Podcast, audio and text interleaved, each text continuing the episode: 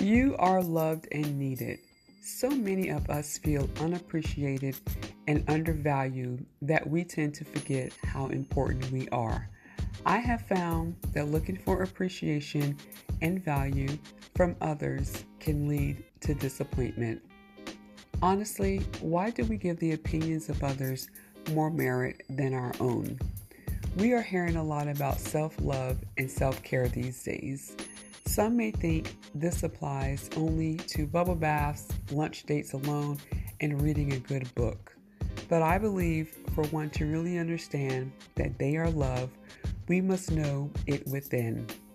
Nothing or no one outside of ourselves can complete us. To me, self love and care begins with working on the issues within, allowing internal healing to take place, which is a process that can last a lifetime. There will always be something that we need to work on, so no need to beat ourselves up. That's part of being human. We are imperfect beings, and that's okay. Accept it and work through it. Has anyone told you today that you are loved and valued? If not, it's okay. Tell yourself and show yourself just how loved you are. Be kind to you. Treat yourself the way you expect others to. Let your thoughts be positive. We should be working with ourselves and not against ourselves. As we end today's podcast, remember you are loved, you are needed.